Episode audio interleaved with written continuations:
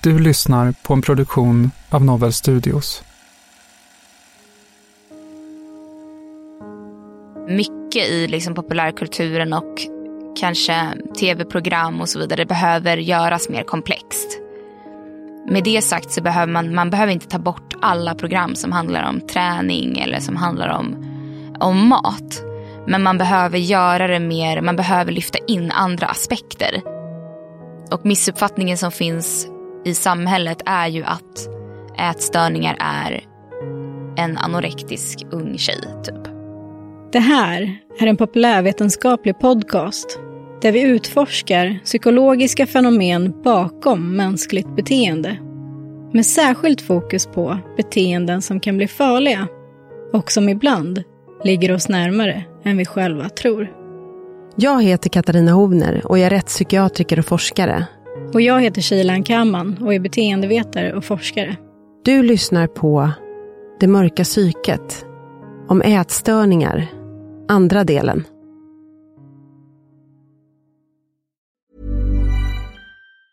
Ever catch yourself eating the same flavorless dinner three days in a row? Dreaming of something better? Well, HelloFresh is your guilt-free dream come true, baby. It's me, Gigi Palmer. Let's wake up those taste buds with hot, juicy pecan-crusted chicken or garlic butter shrimp scampi. Mm. Hello Fresh. Stop dreaming of all the delicious possibilities and dig in at HelloFresh.com. Let's get this dinner party started. Quality sleep is essential. That's why the Sleep Number Smart Bed is designed for your ever evolving sleep needs. Need a bed that's firmer or softer on either side? Helps you sleep at a comfortable temperature? Sleep Number Smart Beds let you individualize your comfort so you sleep better together. JD Power ranks Sleep Number number 1 in customer satisfaction with mattresses purchased in-store. And now, save 50% on the Sleep Number limited edition Smart Bed for a limited time. For JD Power 2023 award information, visit jdpower.com/awards. Only at a Sleep Number store or sleepnumber.com. I'm Sandra, and I'm just the professional your small business was looking for. But you didn't hire me because you didn't use LinkedIn Jobs. LinkedIn has professionals you can't find anywhere else, including those who aren't actively looking for a new job but might be open to the perfect role, like me. In a given month, over 70% of LinkedIn users don't visit other leading job sites. So if you're not looking on LinkedIn, you'll miss out on great candidates like Sandra. Start hiring professionals like a professional. Post your free job on linkedin.com slash achieve today. Hey, it's Ryan Reynolds, and I'm here with Keith, co-star of my upcoming film, If, only in theaters May 17th. Do you want to tell people the big news? All right, I'll do. Sign up now and you'll get unlimited for $15 a month in six months of Paramount Plus Essential Plan on us. Mintmobile.com slash switch. Upfront payment of $45 equivalent to $15 per month. Unlimited over 40 gigabytes per month. Face lower speeds. Videos at 480p. Active Mint customers by 531.24 get six months of Paramount Plus Essential Plan. Auto renews after six months. Offer ends May 31st, 2024. Separate Paramount Plus registration required. Terms and conditions apply if rated PG.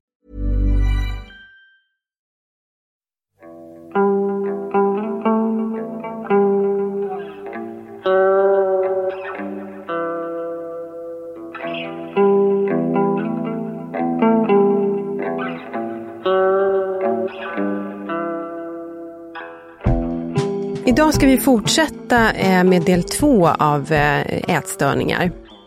Och i den här andra delen så kommer vi att fortsätta lyssna till Annas historia och vi ska också fortsätta vårt samtal med Yvonne Linné von Hauswolf Julin som är docent vid Karolinska institutet och överläkare på psykiatri nordväst. Och i det här avsnittet så kommer vi dels prata om eh, populärkultur, vi kommer också närma oss det här med vad det finns för olika varningssignaler och tecken på att någon lider av en ätstörning. Men också hur man kan göra som anhörig. Det finns såklart tillfällen när det blir farligt liksom. Och eh, när det kanske triggar mer och föder ätstörningar än vad det hjälper. Anna Ovsianikov är 29 år och arbetar för föreningen Frisk och Fri. Hon diagnostiserades med anorexia i sina sena tonår och har varit fri från sjukdomen i ungefär fem år. Hon menar att porträtterande av ätstörningar i bland annat populärkultur inte alltid ger en rättvis bild av sjukdomen. Och det tror jag är till exempel eh, sånt som som före och efterbilder. Det här, så här såg jag ut eh, när jag var sjuk, så här ser jag ut när jag är frisk. Eller mm, så här såg jag ut innan jag började träna eller vad det kan vara. Alla sådana där grejer är ju en direkt jämförelse. Och det gör ju ofta att den personen som sitter och tittar eller läser om det här eller vad man nu gör också jämför sig. Och det är ju jätteskadligt. Alltså jag är verkligen för att man ska berätta och prata om ätstörningar. Det är jätteviktigt. Och det är jätteviktigt att det görs på flera olika sätt. Och att det görs om alla ätstörningar. Att fler personer kan få känna igen sig. Men det finns också exempel, tycker jag, när ätstörningar har porträtterats på ett bättre sätt. Um, till exempel den här filmen Min lilla syster. Jag kunde känna igen mig mycket i känslorna som är med i den filmen och hur det känns. Att det är mer fokus på känslorna än själva utseendet till exempel. Det behövs porträtteras på, på det komplexa sättet som det faktiskt är i verkligheten. Ehm, jag hade behövt någon som pratade om i populärkulturen som pratade om känslor och hur det känns att vara sjuk. Alltså om ångesten och eh, vad det gör med en. Finns det några eh, myter eller missuppfattningar kring just eh, ätstörningar? Jag tror den vanligaste är att det är de här smala tjejerna, som, som, att det är den största gruppen. Men majoriteten som kommer till en ätstörningsklinik, det är normalviktiga och överviktiga. Eh, och eh, att det, det, är den stora delen som har sjukdomen. Anorexi kan ta ganska mycket plats därför att de blir både somatiskt och psykiatriskt väldigt sjuka och, och man kan bli orolig och de då saknar den här insikten om sjukdomen. Men majoriteten av patienter är normalviktiga eller att, den, att det inte syns på någon om man har en ätstörning. Det brukar vara en myt det här att, att det skulle synas eh, i, i den delen. Och jag tänker det där måste skilja, för bulimiker eller hetsätare, där, de har väl ofta en ganska god insikt i att, att, mm. att det här beteendet inte är bra, att det är mm. skadligt och man försöker mm. stå emot och så ändå, till skillnad mot eh, mm. anorektiker där det liksom mm. inte finns den. Ja, man har väl en insikt att det kanske är ett skamligt beteende, sen om det är bra eller inte, det är ju ett sätt att försöka hålla ner i vikten och bli av med kalorier och man tänker att nästa vecka ska jag lyckas bättre. Däremot när man söker behandling så är man oftast väldigt hjälpsökande och, och mm, mer förstående därför att man man mår inte så bra i sitt beteende. Eh, en del tycker naturligtvis att just det här med att hetsätta kräks är ångestlindrande, men det är oftast för stunden mer i den delen. Så att man är oftast mer benägen att söka hjälp och när man söker hjälp så är man oftast väldigt motiverad. Medan anorektiken, det är oftast andra som har påpekat, man kanske inser i vissa delar som sagt att eh, det här inte är bra eller man mår inte bra, men man är inte så riktigt med på att det här är så skadligt. Och man har ganska mycket fördel av sin sjukdom. Däremot inte sagt att ha anorexi är en förjävlig sjukdom. Det är fruktansvärt att gå med den här ångesten eh, hela tiden. Och, och en anorektisk smuxlar ju också. Men det är ju vanligt att man kommer hem och säger ätit hos kompisar. Eh, att man inte kan följa med på normala eh, sociala evenemang, semester med familj där man är tvungen att äta tillsammans är ju mm. så ångestframkallande att man kanske avbokar eller inte vill vara med i den. Så det är ingen rolig sjukdom att ha anorexi.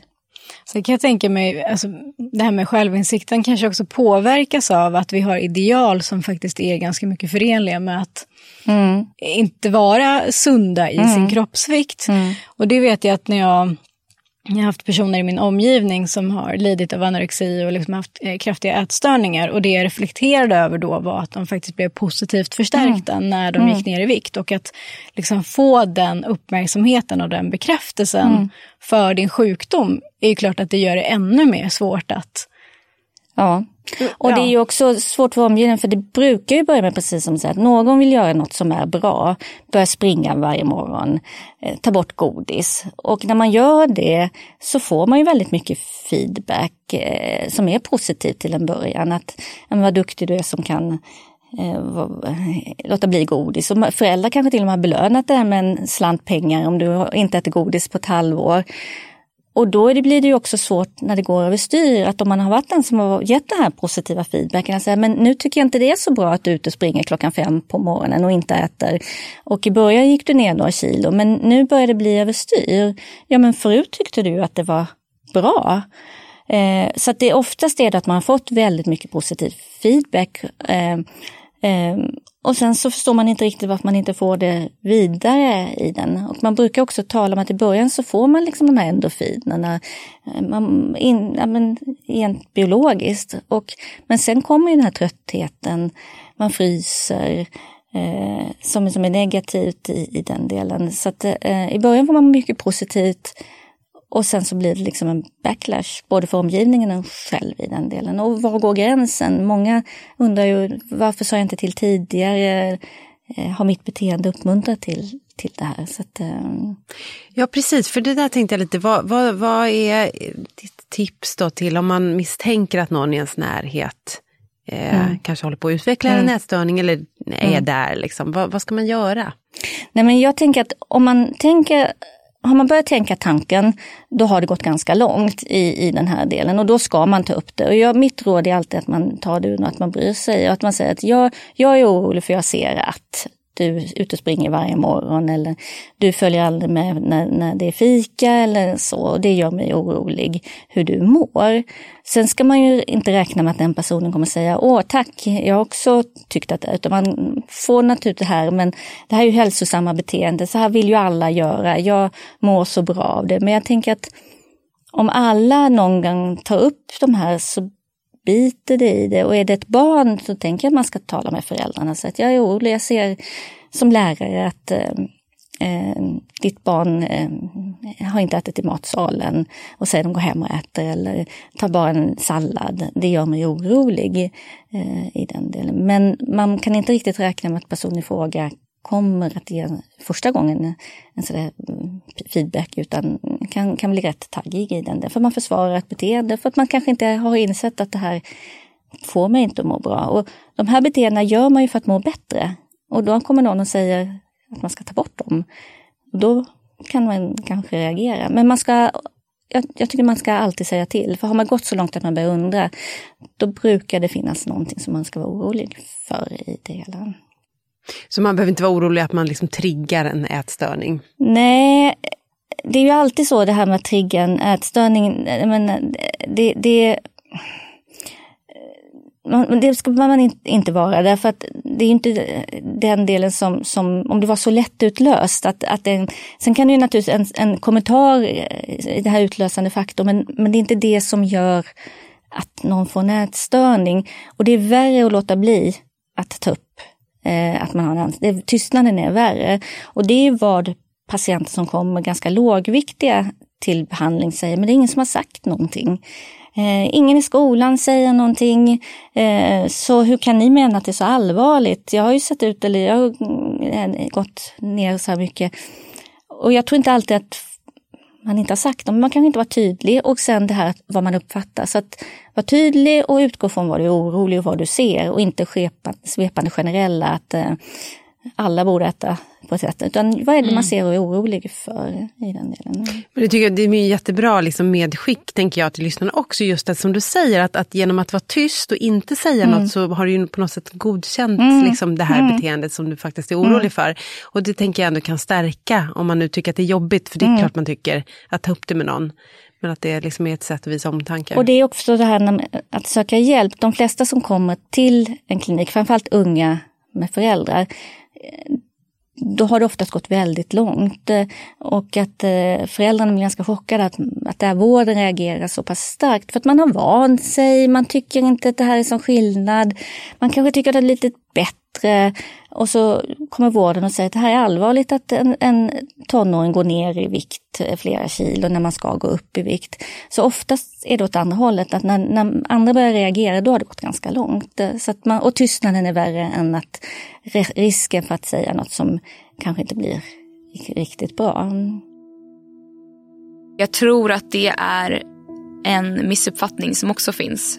Att du vill eh, kontrollera det du äter eller vad du, hur du rör dig. Det handlar om att eh, du vill se ut på ett visst sätt. Eh, det gjorde det verkligen inte för mig. Och min erfarenhet av att träffa andra personer som också har varit sjuka i olika typer av ätstörningar, absolut inte bara anorexia, är samma sak. Eh, det kan ha liksom en, en påverkan såklart, mat och träning och så vidare. Men att i grund och botten handlar det inte om det, utan det handlar om ens liv. Liksom. Det är liksom en sjukdom. Eh, och det, det är på många sätt ett självskadebeteende. Det var det för mig. Liksom. Jag, kan ju, jag kan ju berätta hur det var när jag var sjuk. Och för mig handlade det om ett sätt att, att lindra det som, hände, det som jag var med om just då. Och det som... Eh, den ångesten som låg bakom anorexian. Ehm, då blev ätstörningen ett, ett typ av självskadebeteende. Ehm, som i sig inte handlade om att, att jag eh, bara tänkte på mat eller träning. Utan för att jag skulle kunna överleva just då.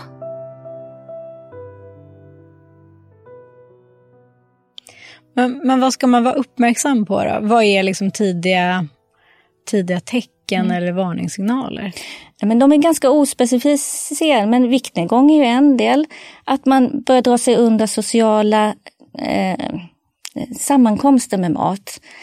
Eh, att man börjar prioritera träning på ett sätt som, jag brukar säga att om man inte kan låta bli att träna när man är sjuk, är ju ett varningssignal i den delen. Eh, det här att det blir en total katastrof om eh, andras, familjens sociala schema med träningspass på ett eh, överdrivet sätt. Eh, den här fixeringen, som att det tar över i livet, att det är det som börjar styra, att, att kamrater, vänner, familj intressen som haft, det blir liksom undan skymt. Eh, eh, då, det, det är varningstecken i den delen. Men det här tillbakadragandet, att man prioriterar de här eh, beteenden med träning och mat över allting annat. Och framförallt mot kanske vad man gjorde tidigare. Jag tänker på en komponent med bulimi. Eh, kan det vara att man också gör sig av med stora mängder pengar för mm. att man köper mm. oerhört mm. mycket mat. Mm. Ja. Nej men det kan det ju vara därför att mat det, det, äh, kan, det går ju åt. Äh, det kostar ju i den delen och, och, har man en bulimi så är det ju något behov man har. Då kan man ju köpa mat för många tusen lappar i, i det hela. Eh, som man sen kanske då hetsätter och kräks upp. Så det kan leda till ekonomiska bekymmer. Det kan leda till att man snattar. Det är inte vanligt men det, det händer i, i den delen för att man behöver Ja, men mat blir ju drogen i det hela. Så det kan få andra komponenter. Men framförallt så blir det ju också det här att det här är ju ingenting man vill göra med en stor familj i närheten, utan det här vill man ju göra i ensamhet. Så man behöver utrymme. Det kan vara svårt att inleda relationer. Många söker hjälp när man har träffat en pojke eller flickvän och så tänker man hur ska jag, hur ska jag med här beteendet kunna bo med någon med en toalett, ett kylskåp? Hur ska det fungera? Och det är då man faktiskt inser hur stor del av livet det här tar. Och då kan man ha varit sjuk i många år, men man har levt på ett sätt som har gjort att det har funkat till, eh, tills vid någon tidpunkt. I den.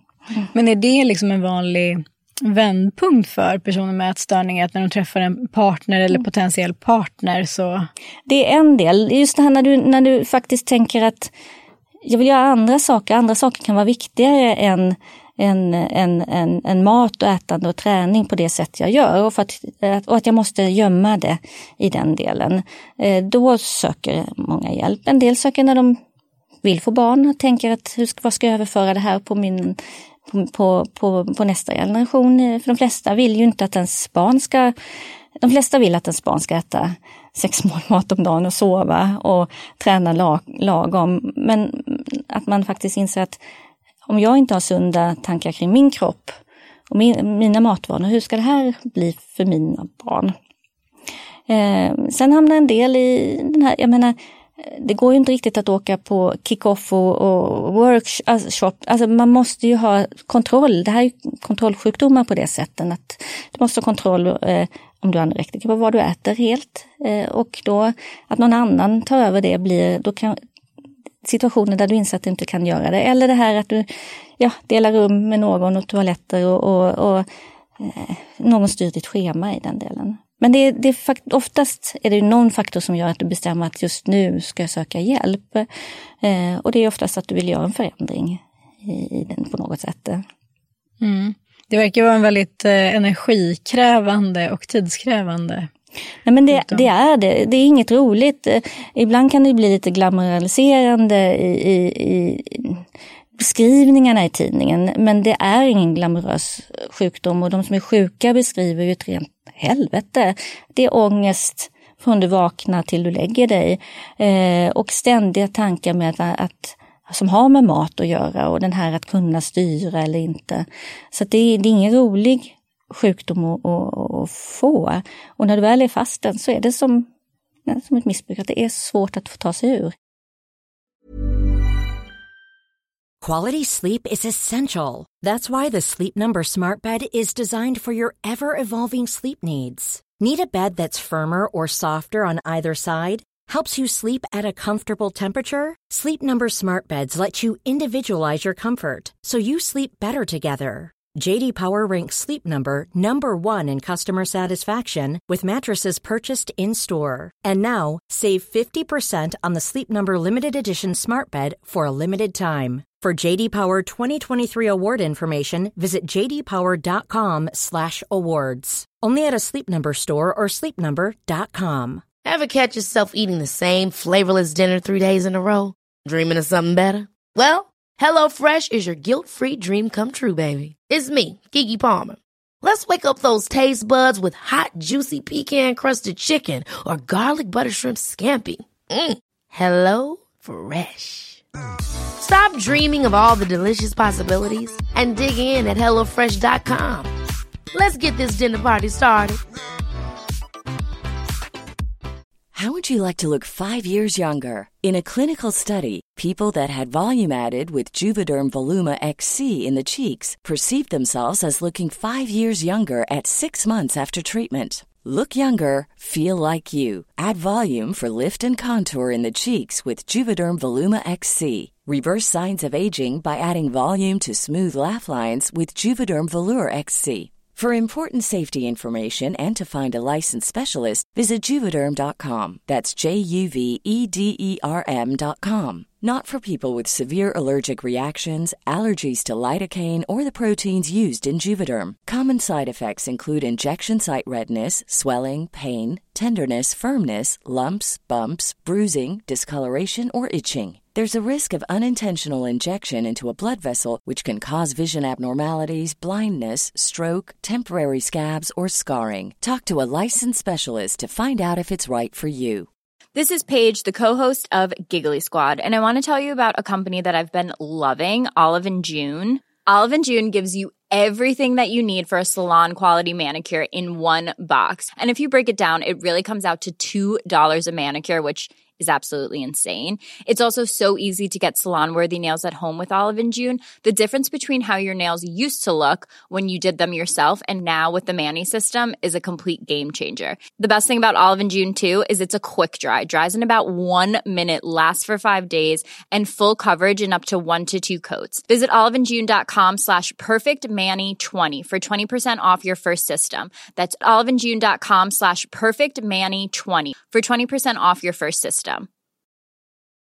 I'm Sandra, and I'm just the professional your small business was looking for. But you didn't hire me because you didn't use LinkedIn jobs. LinkedIn has professionals you can't find anywhere else, including those who aren't actively looking for a new job but might be open to the perfect role, like me.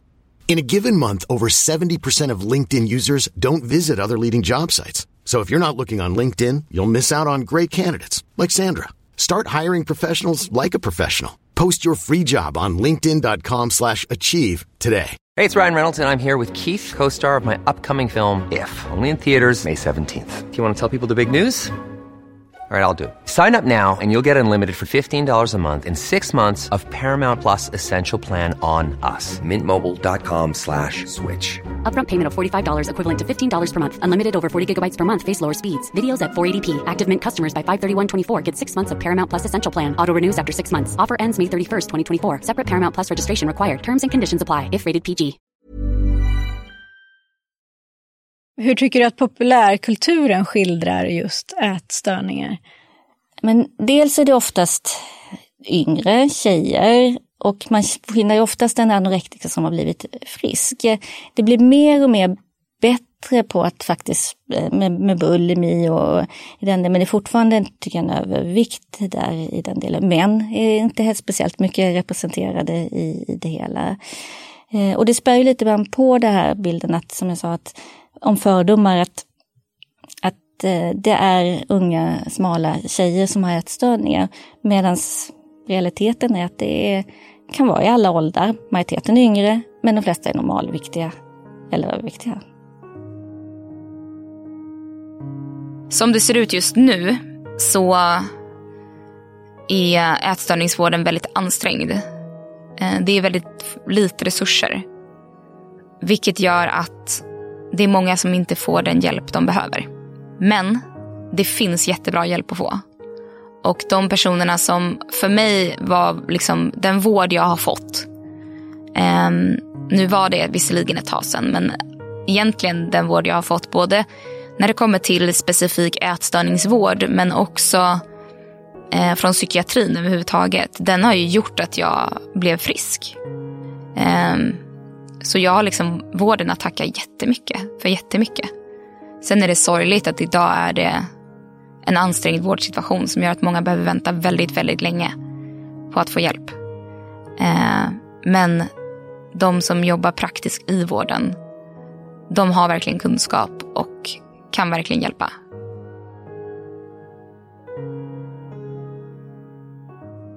Och hur ser det ut med, jag var inne på det tidigare med pro-Anna-sidorna mm, som man mm, kallar det för. Mm. Det, och det var just, ja men, vad ska man säga, forum för mm. personer med ätstörningar, ja. för att utbyta tips och sådär. Och det var ganska det, mörkt tyckte jag. Det var mm. väldigt, väldigt eh, deppigt. Um, men sen har jag för mig att man stängde ner de här sidorna. Finns de kvar? Har de poppat upp igen? Nej, men de finns ju kvar i en del. Eh, och Pro-Anna det handlar ju då egentligen om att hur man ska bli anorektiker och hur man ska lura vården och oftast föräldrar. För det är oftast yngre personer som driver de här eh, och är intresserade av det. Eh, och de är mörka därför att det är för en utomstående ett ganska begränsat liv.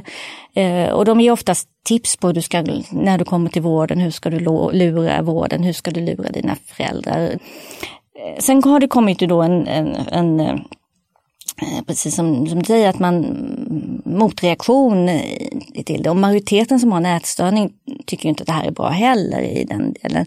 Men det är klart att det alltid finns några som driver den här sidan. Och eh, är du i början av, en, av din sjukdom så kanske du är intresserad av det. Man rekommenderar ju oftast, framförallt yngre och familjer, att man stänger ner den typen av, för det gynnar ju inga positiva beteenden. Eh, och det är väldigt mörkt. För en utomstående blir det ganska chockad att någon ger unga personer råd om att leva så begränsat på ett sätt som är skadligt både för psyket och för kroppen. För du, du kan ju dö av anorexi. Mm. Det, det, gör det ju. Det dör ju patienter, inte så många i Sverige ska jag säga varje år, men, men det är ju en sjukdom där det finns dödlig utgång. Är det ett, eh, är det ett västerländskt problem? Mm. Både ja och nej. Det görs ju mest studier i, i västerlandet eh, eh, och eh, inte så många mm, prevalensstudier i, i menar, utvecklingsländer. Men det kommer mer. Man tror nog att det är vanligare i västerländerna för att vi har vissa kulturer, men att det inte är så att säga, ovanligt i dessa länder.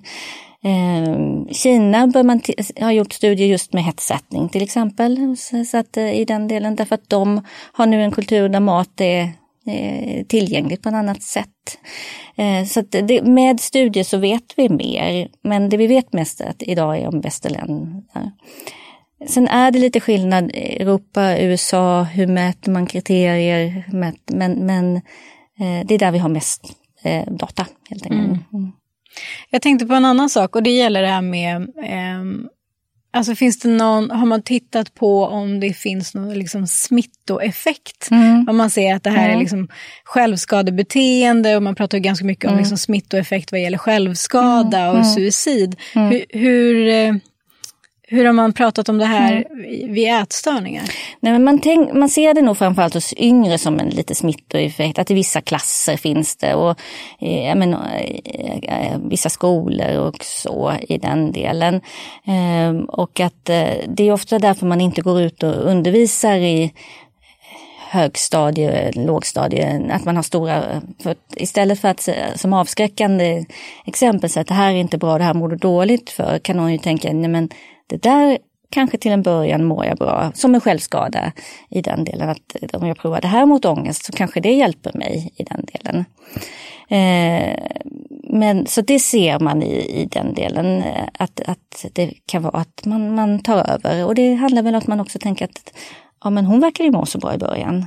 Eh, så där vill jag också må i den delen. Så det finns en viss smittoresa. Det är därför man inte har stora aula-föreläsningar i årskurs 7. Eh, eller man rekommenderar inte det. Har man haft det tidigare? Jag minns inte från... Ja, men det har nog hänt att man har haft det och det diskuteras ju väldigt mycket det här. För i vissa årsklasser så ska man ju också börja kanske brukar vara i, i, i, hälsa och idrott, att man ska registrera, kostregistrera och räkna ut vad man ska äta. Och där brukar det ju också vara en del att, att, att några kan inte sluta och det blir en ätstörning. Då diskuterar man, är det bra eller dåligt? Är det bra eller dåligt att vi pratar om övervikt och i den delen kan det leda till anorexi. Ehm, och ja, jag tror att man har haft eh, och tänkt sig liksom att man går ut och säger att det här är dåliga beteenden. Samtidigt måste vi kunna prata om just det här att vad är hälsosamma beteenden? Eh, vad, vad är bra för oss? Men det kanske inte är det som eh, ungdomarna uppfattar i den här delen att, att dra ner så mycket på kalorier och öka träningen. Att vi är ju gjorda för lagom motion och lagom mycket energi. Det är då kroppen fungerar bäst. Men att förmedla det på ett sätt som alla uppskattar och alla förstår och tar in, det är ganska svårt. Och det har jag full respekt för att det kan vara väldigt svårt i en klass där någon kanske behöver gå ner i vikt och någon kanske inte behöver vara så fixerad vid maten. Men om vi liksom, för nu har vi pratat lite om eh, baksidan av det här och med problemen. Har du något medskick kring hur man kan eh, ha en sund inställning till mat och till sin kropp? Jag tänker att jag, jag tror dels att man får vara lite snäll mot sig själv. Att jag menar, det, det, det, det, är så att i perioder kanske man är mer eller mindre nöjd med sin kropp i den delen. och, och så. Men samtidigt så är det, det viktigaste tror jag att man också inser att det är ju att kroppen är till för att fungera i, i den delen. Att, att ser man liksom den delen, kanske inte är ett utställningssubjekt i första hand. Eh, om man, om man, och brukar man göra liksom den här helhetscirkeln i, så kanske, jag menar, att, att hur den ser ut när man börjar tänka på vikten av att hur kroppen fungerar i den här delen. Det, det klassiska är ju som kvinna just det här fantastiskt är att få, få barn, att eh, i den delen, att funktionen, att, att flytta mer den delen i det. Men också att inte vara så dömande, för de flesta har någon gång i livet perioder när man inte är nöjd i den delen. Och det är också okej, okay, men att det inte heller får ta för stor plats men det är väl också lite grann att vi som vuxna är vi också, vi har ju ansvar, vi kan ju stänga av det här flödet i den här delen av perfekta bilder och perfekta liv som vi ska leva upp till som ger ångest i den delen. Att. Eh, det tycker jag var en väldigt bra sista liksom, medskick. Och det är just att titta på funktioner. Alltså Mm. vad ska min kropp liksom, Mm. klara av? Mm. Och då, för det, men då kanske man också får ett mer hälsosamt och nyttigt inställning. Mm. Men jag orkar jag inte det jag skulle vilja på grund av övervikt eller på Mm. grund av undervikt eller så. Då är det något som inte stämmer. Ja. Men vad, liksom, fixar jag att göra det som, som är tänkt? Orkar min kropp det? Och good enough. Eh, Precis. Eh, och utsidan är faktiskt bara en liten del av vad kroppen ska vara till för. Om jag fick eh, berätta någonting eller säga någonting till någon som var i samma situation, eller som är i samma situation som mig, när jag var sjuk. Det, då skulle jag väl säga att berätta för någon. Var, jag sitter inte ensam i det här. Det behöver inte vara att du berättar för en vårdnadshavare eller för någon som är i din familj överhuvudtaget. Det kan vara någon helt annan person. Eh, det kan vara en kompis, det kan vara en vuxen någon annanstans. Det kan vara... Ehm, det, kan fin- det finns liksom föreningar man kan vända sig till. Det, behöver, det kan vara en jour som har en chatt öppen. Berätta det bara för någon. Det kommer göra att du känner dig mindre ensam.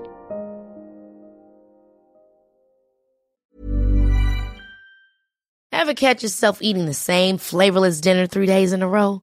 Dreaming of something better? Well, HelloFresh is your guilt-free dream come true, baby. It's me, Gigi Palmer.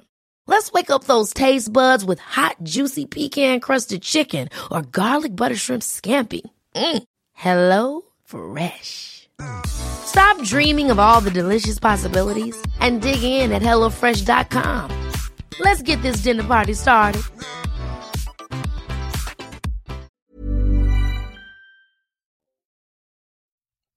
En aspekt som jag har funderat lite kring är ju hur ätstörningar skildras i populärkulturen. Eh, och jag tänkte också på det när jag lyssnade på Annas berättelse. Det är lite liksom porträtteras som ett komiskt inslag ibland i ungdomsfilmer. Du vet så amerikanska filmer när de går i high school eller någonting så går man in i liksom badrummet så är det toaletter som är på rad. Och så går de liksom in samtidigt i varsin toalett spyr, man hör att de spyr, och så kommer de ut och liksom slänger med håret. Och så ska det vara lite roligt och så går de ut. Som att det är liksom det mest normala att lida av en ätstörning och gå in och spy efter att liksom ha ätit ett salladsblad. Att det är lite sådär, det här hör till ungdomen och det här är liksom något som, att man normaliserar det lite tänker du? Ja, men alltså dels, ja precis, dels normaliserar det men också lite hånar det på något sätt samtidigt.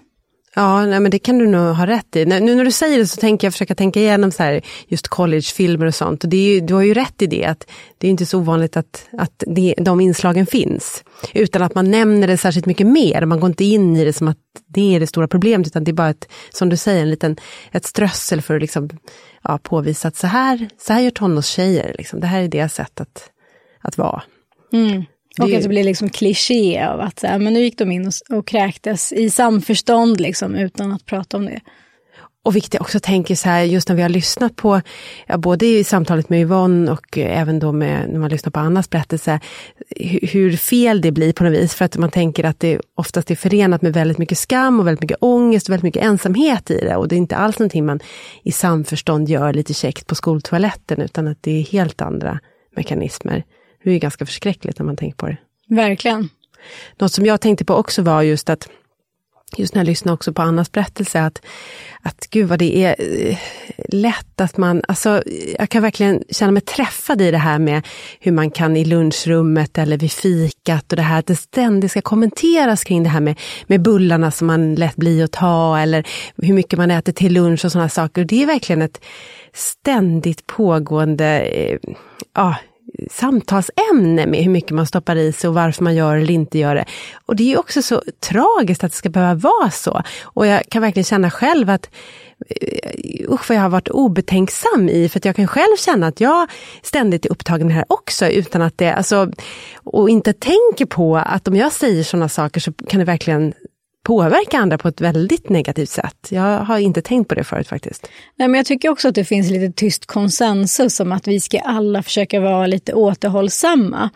Och jag kan också relatera till att ha sagt sådana grejer, fast egentligen inte mena det, utan det liksom lite förväntas av en att nej men oj oj nu ska jag äta en bulle, då får jag liksom springa sen. Och så Men det, jag menar ju inte det, men det blir nästan som ett sätt att prata om Ja men verkligen, att man hela tiden måste lägga in den där brasklappen, att man är medveten om att man inte borde, men man gör det ändå. Varför måste man hålla på och ursäkta sig med det hela tiden? Varför måste man hålla på och prata om det? Ta en bulle om man vill, eller låt bli. Liksom. Verkligen. Jag ska faktiskt verkligen börja tänka på det. Mm, ja, men jag med.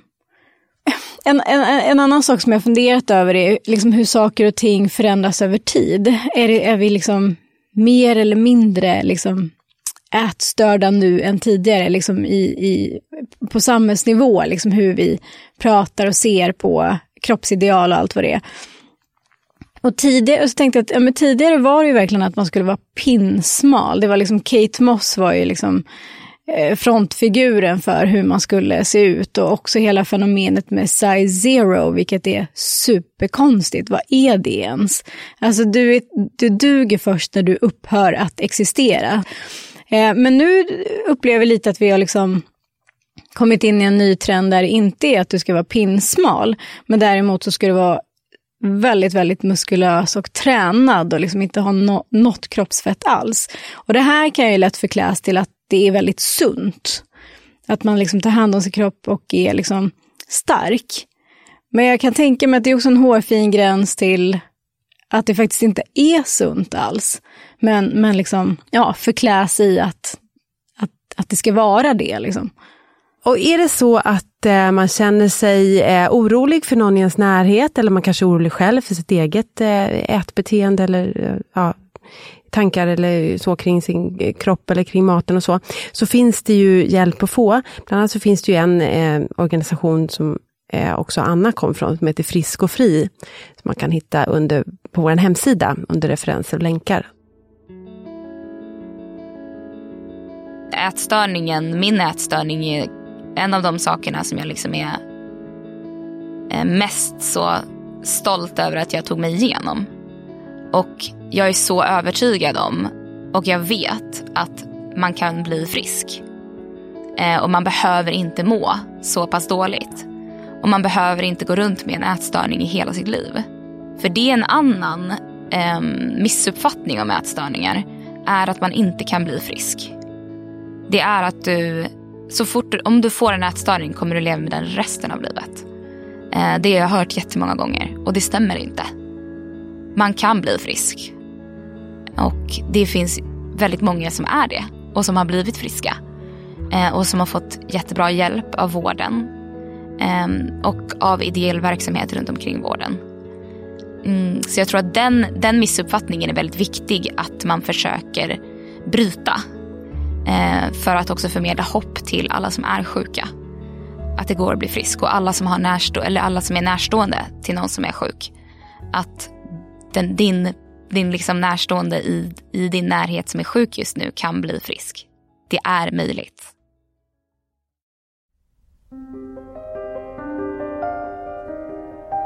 Du har lyssnat på en produktion av Novel Studios. Särskilt tack till Yvonne von Hauswolf Julin och Anna Ovsianikov. Referenser och mer information om det här avsnittet finns på vår hemsida. Prenumerera gärna på programmet i den app där du lyssnar så missar du inte när nästa avsnitt släpps. Tack för att du har lyssnat.